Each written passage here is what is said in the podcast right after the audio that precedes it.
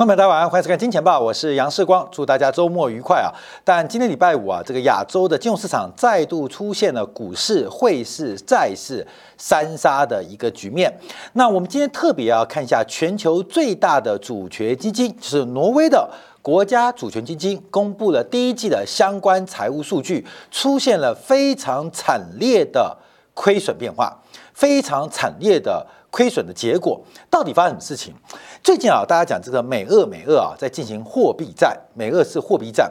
那我们要特别要留意啊，因为毕竟俄罗斯是全球最大的面积最大的国家，那这个面积最大，想当然它当然有非常多的矿产，尤其啊，在俄乌战争这个爆发到未来结束，光是啊这个乌东地区啊，我们算笔简单的账啊，这个顿巴斯地区底下的煤矿大概就有六百亿吨啊，六百亿吨，一吨十块钱美金，也就是啊，光是以顿巴斯地区的煤啊，可能就值六千亿美金。那还有铁呢，还有化肥呢，所以这场仗打下去啊，假如我们算一个长期的经济账啊，基本上对于俄罗斯，第一个消耗弹药的库存，重新启动国防工业，以及长期资源的累积啊，这场货币战，我们要特别跟大家提到，什么叫做货币战？你把它写出来，货啊币啊，看到没有？货币，什么叫做货币战？货币战，我们现在把它切开来。俄罗斯有货，美国有币。好，那很直观啊。其实经济的分析很简单。好，各位朋友，在这个呃危难的过程当中，请问你手上是要看得见的东西，还是要看不见的东西？你要手上抓的有用的东西，还是手上抓没用的东西？货币战啊，这场俄美之间的货币战，基本上不是俄罗斯卢布挑战美元哦，啊，这个层次就不一样了。俄罗斯卢布当然没有能力挑战美元，俄罗斯挑战美元的是俄罗斯的原物料，所以这场货币战啊，就是字字面啊，这个货币战你要把货币中间给卡掉，是一场商品市场原物料是货。跟币的一个争夺，我们小编啊，呃，拉了很多图啊。这个大家常会开玩笑啊，这大陆啊，很多这个呃，这个呃矿啊，煤老板啊，煤老板这个家里有矿，那一边是家里有账，所以我们看到很多这个影片当中啊，就这个美女怎么会嫁给这个胖子呢？或这个青春的少女怎么会嫁给老头呢？为什么？因为老头家里有矿，美女家里有账。你懂吗？所以到底谁有矿，谁有账？我们再强调，这是一场货币战，一边是家里有矿，一边是家里欠账，这个就直观判断啊。俄美之间的冲突谁会赢？外面不要想国际外交这种政治啊，好复杂哦。我们就用人类最基本的关键选择，你会选择矿？还是要准备抓账。这场货币战的发展，俄罗斯就算不赢啊，货不见得赢，可是币已经大输了。所以，我们特别啊，今天要从这个货币战，我们先拆开做观察。普丁天天让，因为俄罗斯家里有矿。这个美国啊，天天喊，可是美国政府啊，它的账账务啊，跟这个债务高筑。这几天要特别观察，拜登为了通过他的特别预算。为了妥协民主党内的不满情绪，可能会缩减今年的美国联邦赤字。美国现在的发展非常像一九二八年、一九二九年，做什么事情？第一个做货币紧缩，第二个做财政赤字的纪律安排。就是货币流动性减少，同时追求财政纪律。那还有一步啊，二一九九年是后发生，那现在先发生就是全球的贸易壁垒，全球化的破碎。所以现在我们可以看到，最近一次就是一九二九年经济大萧条跟大恐慌的悲剧发生。所以我们今天标题提到资产负债表的大衰退，面对这场新形态的货币战啊，新形态的货。币战啊，各位朋友，你要注意到，这是一个全球资产负债表的大衰退时刻即将出现啊！所以，拜登呃，在美国呃经济有可能出现变化之际，还要进行财政赤字、财政纪律的追求，这是一个非常非常危险的时刻。好，我们看一下今天亚洲股市的发展。我们先看台北股市啊，台北股市今天面对的是一个上升轨道的保卫战啊。其实观众讲，你把这个台北股市拉条线上来啊，就从前面啊，这个应该是你从去年五月你拉条线上来，拉条来来来来，我帮你拉一条线。观众一个上升轨道，连线是已经站不上去了，连线已经长期失守。我们这样大概拉一条线上来，观众大概那条啊，这画不够漂亮，这样不够好，拉一条线上来。哎，对不起啊，观众，拉条直吗？啊，差差不多了。现在面临呢是条上升轨道的保卫战。其实啊，在今天啊，台北股市已经守得非常辛苦的，拉金融、拉金融股来掩护大盘或支撑大盘。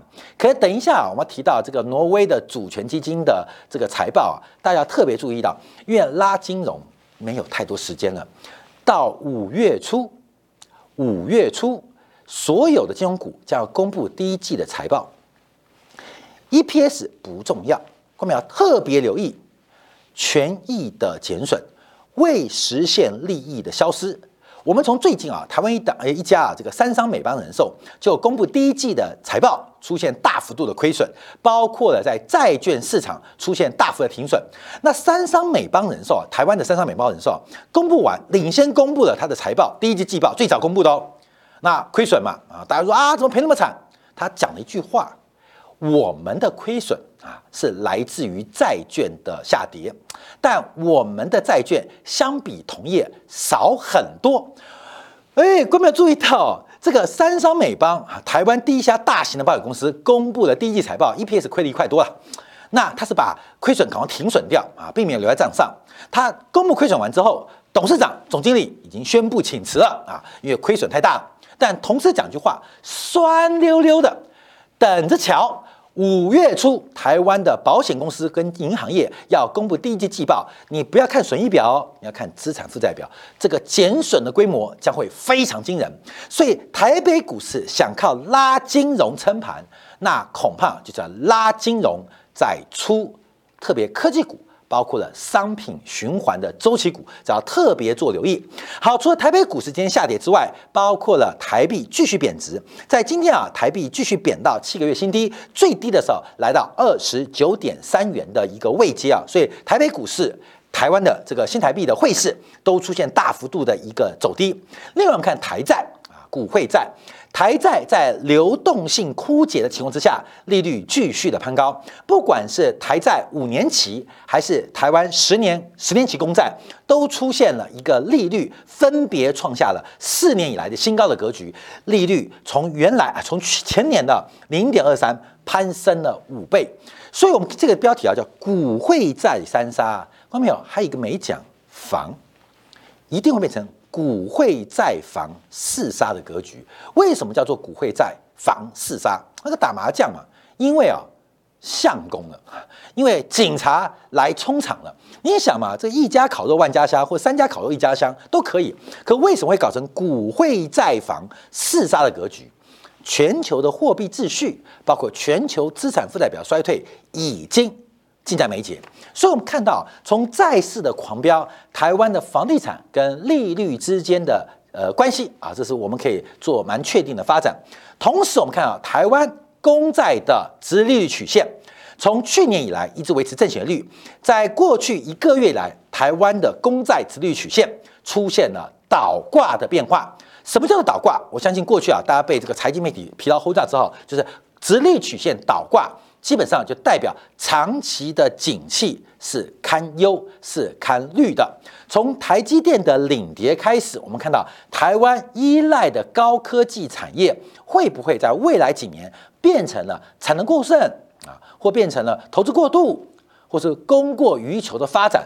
目前从台湾公债的殖利率曲线已经强烈预告，台湾景气衰退跟下滑的风险已经发生了，所以股汇债三杀，当然房地产价格目前还没跌，但房地产价格下跌基本上是可以说百分之百确定的，这必然的送分题啊，这一定送分题，没有一个利率上行阶段房地产是涨的，不是盘就是跌啊，只有两种可能，不是盘就是跌，不可能涨啊，各位三选二，三选二啊。我们考虑台湾房市未来在利率攀高的情况之下，请问下面有三种选择，有两个答案都是对的，涨、盘、跌。你打涨就一定错，不是盘就是跌，这是必然发展的一个变化。好，除了这个台湾的股汇在三杀，我们看到日本啊，日本这个日元的汇率啊，继续啊在维持在一百二十八附近来进行一个震荡。日元先生神云新呃这个神云之啊，他提到那日元有可能来挑战一百三十五的位置。那主要原因啊是为什么啊？主要为什么二十年新低嘛？主要是日本国债，日本国债现在形成了一个死循环，你知道吗？因为啊你不升息，你一升息，股市、房市就顶不住；但你不升息的话，汇率就会一直贬，而且不是升息哦，你升息速度没有比别人快。啊，不用比别人快。你像加拿大央行，第一次升息 零点二五， 第二次升息 零点五， 第三次升息 零点七五， 不仅是要升息，而且要越来越快。假如你升息的不够快或不够急，你的汇率就贬值。那你汇率要撑住的话，那又要加息哈，那又会使得资金出现流出。你不加息，汇率就贬值；你加息，汇率撑住了，股市、房市撑不住。那你加不加息，债市又给你威胁。所以我们看到日本十年期国债不断的下跌，不断测试日本央行对市场承诺，就是在零。零轴上下一码的承诺，就是日本央行啊，在之前呢、啊、提到了，就是用百分之零作为一个央行的目标利率，给予上下零点二五 percent 的一个浮动，所以目前日本国债碰到了一个弱区间啊，观众懂你什么意思吗？嗯，弱区间跟港币啊刚好相反啊，这个弱区间碰到利率往上，国债下跌，那国债下跌，利率往上，日本央行怎么办？就是买，不断的买。买国债撑住它，挡住利率走高，怎么买？印钞，看到没有？印钞就印钞，就印啊，印钞。那印完钞之后干嘛？汇率就贬，因为货币供给增加嘛，日元供给增加，所以它为了撑住日本国债，就一直买。哪里来呢？就不断的印钞。那印钞之后，汇率就贬啊，汇率就贬。贬了之后，日元购买力降低，物价就走高啊，就是。涨啊，就涨啊，就物价就涨啊，通货膨胀走走高，通货膨胀走高，那债券市场的抛售就进一步，啊，死循环。嗯，通货膨胀前景堪虑，所以越来未来通膨越来越高，所以债券利率走高，价格就下跌。日本央行要撑住日本国债，不要让它崩盘，所以就不断的买，不断的买就不断的印钞，不断的印钞，日元就不断的贬，日元不断贬，对于一个大量进口原物料或中间材的这日本，它就形成了胀，通胀又回来倒逼国债下跌，国债下跌，日本央行再买，日本央行一买就是印钞，一印钞。那货币就贬，货币要贬哈，那通膨要上上升，各位，我们可以讲一百分钟，就是日本目前展现的死循环。这是目前不仅是日本，不仅是台湾地区，包括很多新兴国家，甚至发达工业化国家都出现了一个死循环的变化。那这当中啊，能不能放手？能不能放手？可以放手。后面可以放手，这一放手就让市场不管是债市，不管是汇市，都回到它应该有的位置。但为什么不能放手？为什么要任其自？你懂吗？谁能接受日本房地产跌三成？谁能接受股市跌五成？不能接受嘛，也不可能接受日本债市的崩盘，形成了一个真实违约跟赖账的结果。既然不能接受，只好撑，撑越久，这个市场的恶化就越来越严重啊！看到没有？通货膨胀啊，开始了，所以国债利率弹高，债券跌，日本央行买，买完就印钞，印钞就创造日元贬，日元供给增加，日元一贬啊，买的东西就变贵了啊，就变一个死循环。台湾如此，台湾地区如此，日本也是如此，只有这样吗？通通不止，所以我们回来看一下，目前啊，日本跟台湾，包括台湾地区啊，包括韩国啊，都出现了股汇债三杀的变化。好，那我们看一下啊，看一下这日本股市啊，因为日本股今天也跌了，这日本股市假如继续往下跌的话，可能日本央行就要被迫进行干预啊。可能在债券市场或汇率市场可能会做出一些不同的一些发展，这我们特别留意哦。因为这个股汇债三杀已经掉到一个死循环了，这个死循环它带来的是资产负债表的全面衰退。好，观众，什么叫资产负债表全面衰退？哎，这个大家知道，这个 balance sheet 就是平衡表嘛，左边是资产，右边是负债，它永远是恒等式，它是个静态报表，所以资产增加，负债也会增加。有时候像过去的 Q E 是透过负债的增加来驱动资产的增加，啊，这个这是资金的来源，这资金去处，但这边还有一块权益部分呢、啊，我们当做这边都是广义的负债，这边是资金怎么来的，是从资产负债表的负债端跟权益端可以看到，外部融资跟内部融资，我们现在都算融资端。那钱去哪里，就是变成资产了嘛。所以我们在检视资产负债表的时候，就是看钱怎么去，那钱怎么来，管理钱怎么去。管理钱怎么来啊？基本上就是对于财务者，财务长也是最重要的工作。好，过去啊 ，Q E 啊是透过债务来推动资产走高，所以资产负债表是膨胀，资产负债表膨胀。可是现在啊，现在啊，这个债务或是资产开始走低，它是很冷色，资产走低，债务走低，债务走低。资产走低，像日元日债的大跌跟日元的重贬，代表日本的债务以购买力来讲正在大幅的减少哦。啊，这听起来是日本的好事。我们昨天精彩部分有提到啊，特别有说明啊，这俄罗斯跟日本的违约不同的违约情况，日元贬值加上国债大跌，日本的债务以购买力来讲是大幅的减少。好，这是个很等式哦，所以代表日本的资产也会大幅减少。只有日本吗？当然不止。现在落入一个死循环，就是我刚刚一开始提到的，叫做货币战。货不是以前传统的货币战啊，现在是货跟币之间的冲突。以前的货币战啊，是美元转强，日元跟上，欧元割韭菜，或是亚币怎么样啊？包括现在人民币国际化，试图来竞争。以前都是货币之间的竞争，现在不是货币啊，现在货币打成一边。你们不管是美元、欧元、人民币还是日元，你们都是币。现在俄罗斯是用货。货跟币在争取，在在竞争啊，所以到底你要有货还是要有币哈、啊？你是要呃信用货币，还是要真金白银，还是要真的原油五桶哈、啊？呃，黄豆五吨啊，基本上就是个货跟币的冲突啊，所以这引发的是个资产负债表一个严重的一个衰退结果。好，看到没有？能不能放手？好，我们放手，放手也没用。我们看一下人民币。人民币啊，最近啊就贬得非常凶啊。过去这一周，人民币出现了大幅度的贬值，在今天啊一度已经贬到了 六点五四 的位置，才短短一周，人民币从 六点三 就贬到了 六点五， 这个人民币开始出现不贬的发展。同时我们看一下大陆股市啊，大陆股市杀得也非常重啊，沪深三百指数这个持续创低，虽然今天啊午盘之后出现拉升，那我们看到呃仍然不能改变它的趋势啊，继续走弱。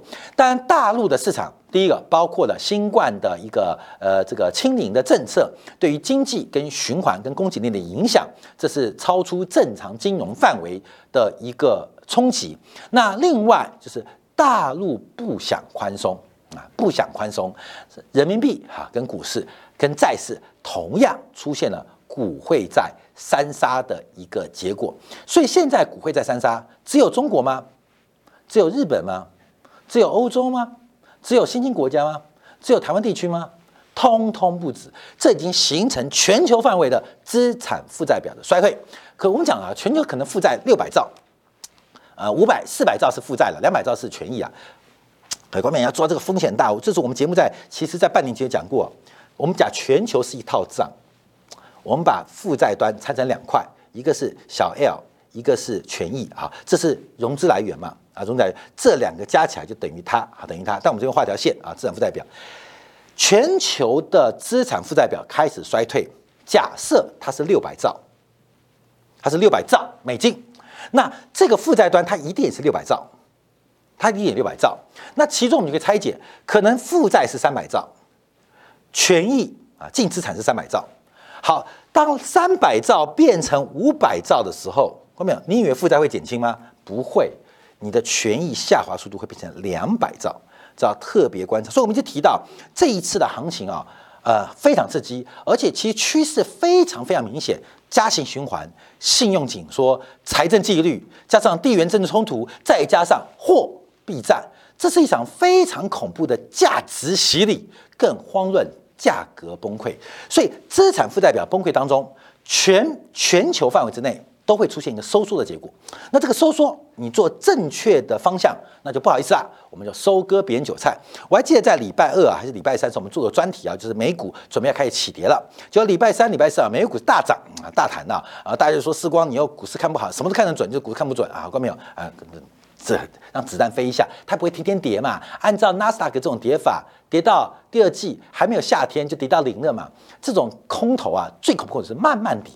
它是慢慢跌，就是涨三天跌五天，或涨五百点跌六百点，哎，有时候还涨弹弹过去哦。这种是个长空格局。那什么时候急跌？后面你从这个雷曼事件啊做观察，雷曼事件是两千零八年第四季爆掉的嘛，啊，那是末跌段的。你要注意哦，高点是两千零七年十月哦，两千年两千零七年十月开始跌，跌到你没有感觉，直到了两千零八年的秋天开始进入主跌段，一直到了二零零八年第四季进入末跌段。假如你要求跌得快，它会跌得快，就代表快跌完了。假如跌得快，就代表快跌完了。现在这种慢慢跌才刚开始，这是全球资产负债表一个重大衰退的证据。好，那我们看一下这个挪威主权基金啊，在昨天啊，透过彭博社报道。根据第一季的一个最新的这个主权财富基金，哎，它很透明哦，大家可以观察哦，可以观察哦，总规模一点三兆美元，一点三兆美元，第一季亏掉了七百四十亿美元啊，官媒也可以算了，等于代表第一季就亏掉了百分之四点九。这挪威的这个主权财富基金也是全球最大的。这根据挪威央行投资管理公司所公布，截至二零二年三月三十一号，该基金的总市值啊是十一兆。六千五百七十亿克朗，去年第四季是十二兆三千四百亿克朗，相当于一季就赔掉或消失掉了六千五百三十亿克朗，约莫七百四十亿美金。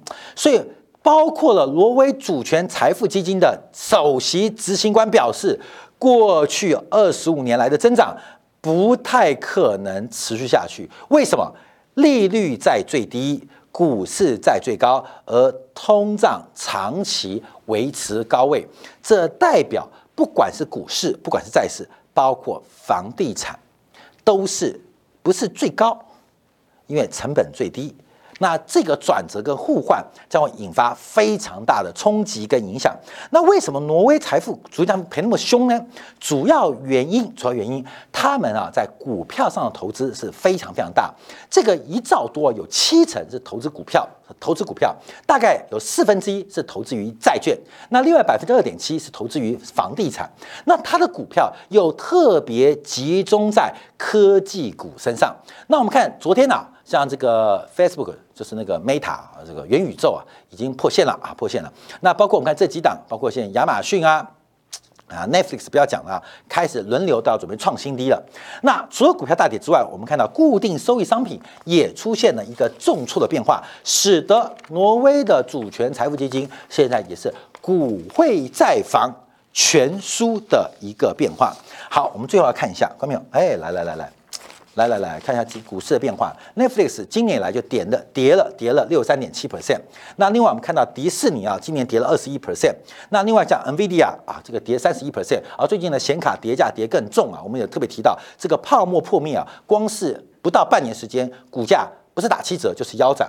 好，相反呢，我们看到。美国股市像卡夫食品啊、家乐氏啊，像包括我们看到这个可口可乐，哎，股价倒是创历史新高。你看到没有？后面你看到没有？这是一场货货币战，货币战。科技股为什么不算货算币呢？因为科技股主要的估值是来自于未来的成长性的期待，这等于是未来现金流的折现，所以它属于币，它不属于货。因为我们对于 Netflix。它什么货？它是个服务，可我们对它的股价估值是对于未来长期的盼望。我们看 NVIDIA 对它的估值是对于未来长期对于高运算的需求，都是未来。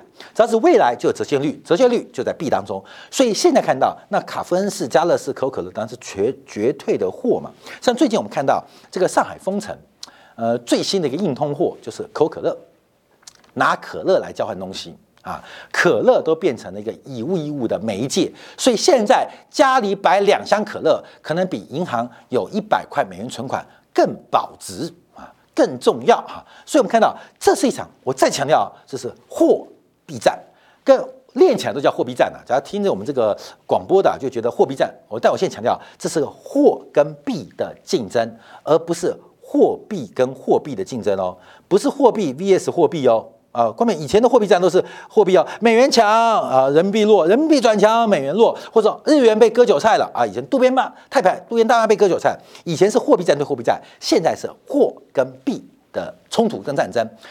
近代啊，在西方现代的金融体系当中，这种没发生过。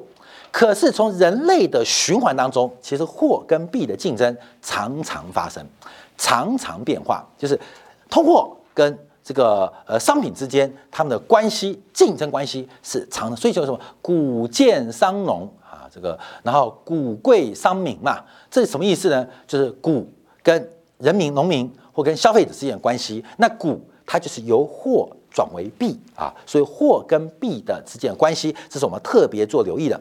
好，最后我们看到这个成长股啊，这道琼指数啊，呃，现在还撑在上面，可是科技股已经跌到歪掉，昨天又创下一个月的新低格局啊。好，我们随便嘴评新闻啊，包括像这个最全球智慧手机出货量，呃，第一季减少了百分之十一啊。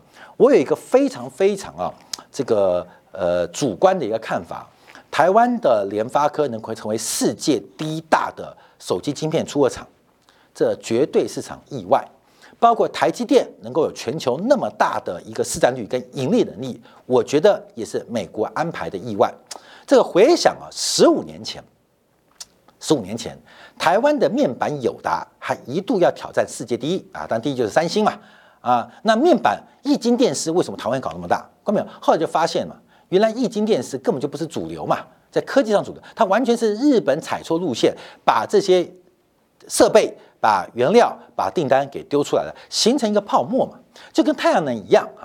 太阳能主要的专利跟材料都是美国的 三 M，三 M 自己不产太阳能板，反而把材料跟专利授权给亚洲这些国家跟地区。就太阳能最后是赚得多还是赔得多？赔得多嘛！要不是中国用非常恐怖的制造能力把成本降低，不然太阳能可能现在这个板太阳能板啊，基本上还不太能为大家所接受它的价格啊。